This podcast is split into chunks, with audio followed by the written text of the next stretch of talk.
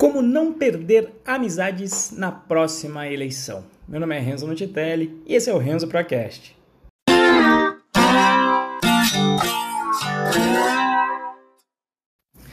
Bom, acho que a motivação desse episódio é óbvio, né? Em 2018 aí nós, nós tivemos aí uma grande polarização no Brasil, né? Entre a dita esquerda e direita, e aí virou piada, inclusive em vários em vários programas, mas eu não duvido que essas piadas sejam baseadas em verdades, que as pessoas deixaram de ser amigas de uma das outras, que inclusive em grupo familiar existiam opiniões divergentes, e aí a turma discutindo acaloradamente e aí acabando por desfazer aí esses relacionamentos. E eu gostaria de abordar aí como é que eu consegui passar pelo ano de 2018 tranquilamente, sem nenhuma treta com relação à política, sem desfazer amizade é, com ninguém, tá? A primeira coisa é que eu acho que essas, a maioria e a grande maioria dessas discussões são simplesmente inúteis, tá? Em geral, ambos lados, principalmente quando já se dizem, quando já se coloca um label, o que eu acho péssimo, né? é, tem a ver com coletivização, inclusive, né? Você é de esquerda ou é de direita? Você não consegue concordar é, com, com partes de um espectro ou outro. Então, quando você coletiviza a população, inclusive em, simplesmente em dois grupos, para mim já demonstra uma imbecilidade grande é, é, nesse nível é, de discussão. Então, esse é o fator. E quando você já coletivizou os outros, já colocou um label, colocou um rótulo em alguém e até às vezes já se colocou e principalmente se posicionou, essas discussões só têm o, o objetivo de e aí mencionando os termos dos dois lados, né? É só para lacrar de um lado ou para mitar do outro.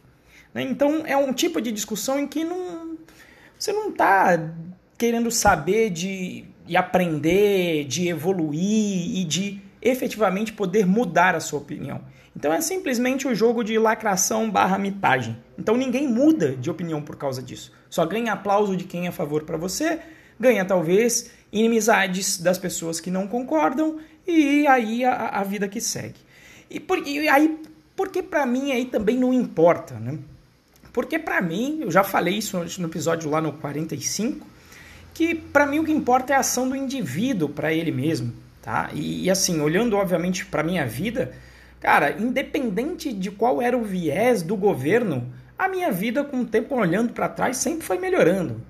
Entendeu? Então, beleza, chegou ali governo Fernando Henrique, quando aí vamos dizer que eu já tinha alguma consciência possivelmente política. Eu estava interessado em quê? Eu estava interessado em conseguir estudar, porque minha mãe não ia conseguir pagar minha faculdade e eu estava vendo um plano para isso. E passei a estudar para o Colégio Naval. Ah, qual que era o governo? Era o Fernando Henrique, mas no que, que isso influencia a minha vida? Nada. A turma lá só está interessada no, no, jogo de poder deles, né? O Game of Thrones. Eles não se interessam com o povo, só interessa pela guerra de poder entre eles. E eu estava interessado em quê? Estava interessado simplesmente em estudar naquela época. Né? E aí eu lembro que quando eu saí do Colégio Naval, ou estava no terceiro ano de Colégio Naval, 2002, 2002, governo Lula, acho que é isso, 2002, tô lá eu no meu terceiro ano de Colégio Naval, e aí acabei saindo, sendo convidado a me retirar do colégio naval. E a minha vida foi, foi uma das poucas vezes que eu lembro da minha vida dando uma caída, né? Tive que morar de favor aí na casa dos outros. E tava interessado, tava culpando política, ainda não, falei, putz, tá tranquilo.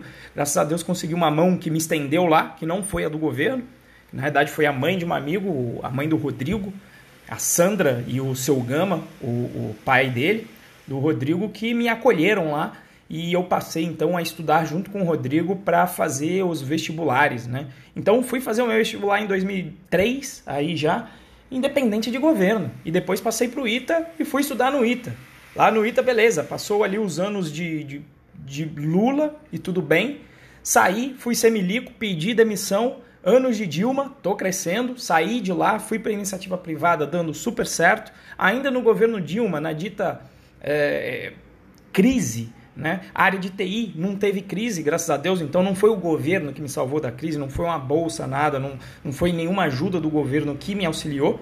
Simplesmente estava lá numa área que, graças a Deus, seja sorte ou não, eu estava numa área que, na área de TI, né, que não tinha crise. E aí, até investigando isso e juntando isso com a minha vontade de estudar, foi que, junto com o Luciano, nós criamos o Python Pro. Isso lá para 2015, um pouquinho antes da, da tal dita crise. E o curso só cresceu desde então. Seja governo Dilma, seja com impeachment, seja com, com agora governo Bolsonaro. E não interessa qual vão ser, quem vão ser os eleitos agora na eleição de 2020 ou quem vai vir lá para frente. Para mim, o que interessa é o que você faz como indivíduo para você melhorar.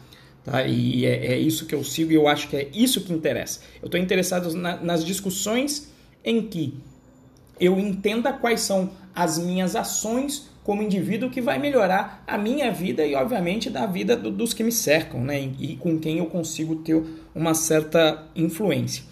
E aí, como é que. Então, observando e só tendo essa visão para mim, eu falei, cara, não faz sentido ficar discutindo.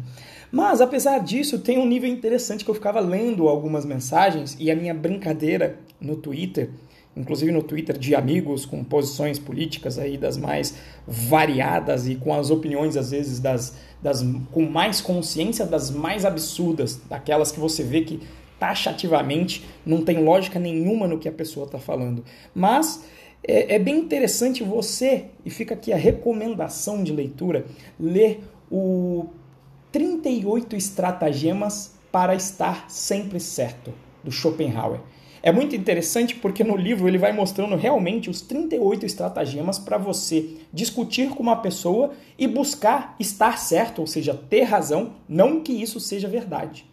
E com várias falácias, né? Ou seja, coisas que parecem que são verdades, argumentos que parecem às vezes fazer sentido, mas não fazem.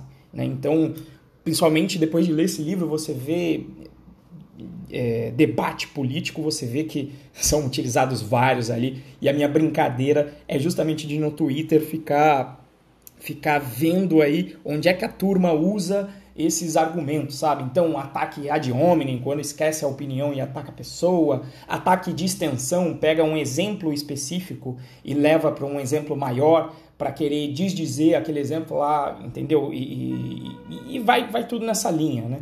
Falar, olha, você fala, olha, essa ação aqui do governo Lula foi ruim. Né? Esta ação, e a pessoa fala, mas olha aqui os, os, os números que mostram que a população saiu da pobreza, etc.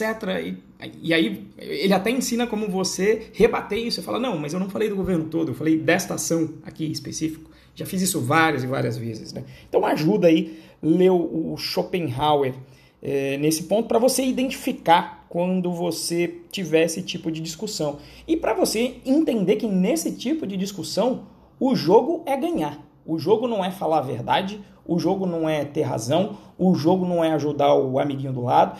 E aí, esse é o tipo de discussão que hoje em dia eu tenho cada vez menos saco, porque não se traduz em, em nada de prático do meu dia a dia de indivíduo.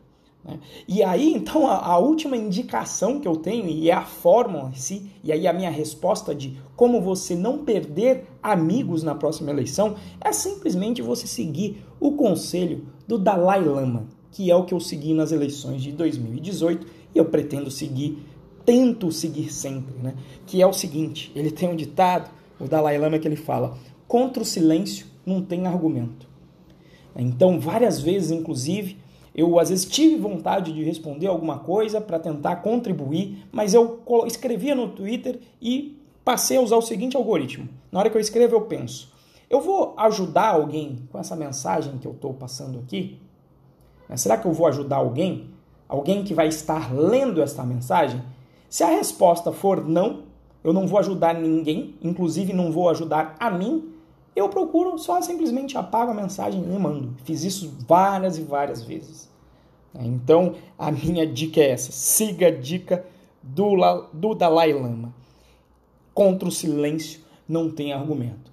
Então é o seguinte: se você nas eleições anteriores ou nas futuras, por acaso for é, colocar em xeque relacionamentos que são positivos para você por causa de política, na minha opinião, você não está sendo um pró, não está sendo um profissional.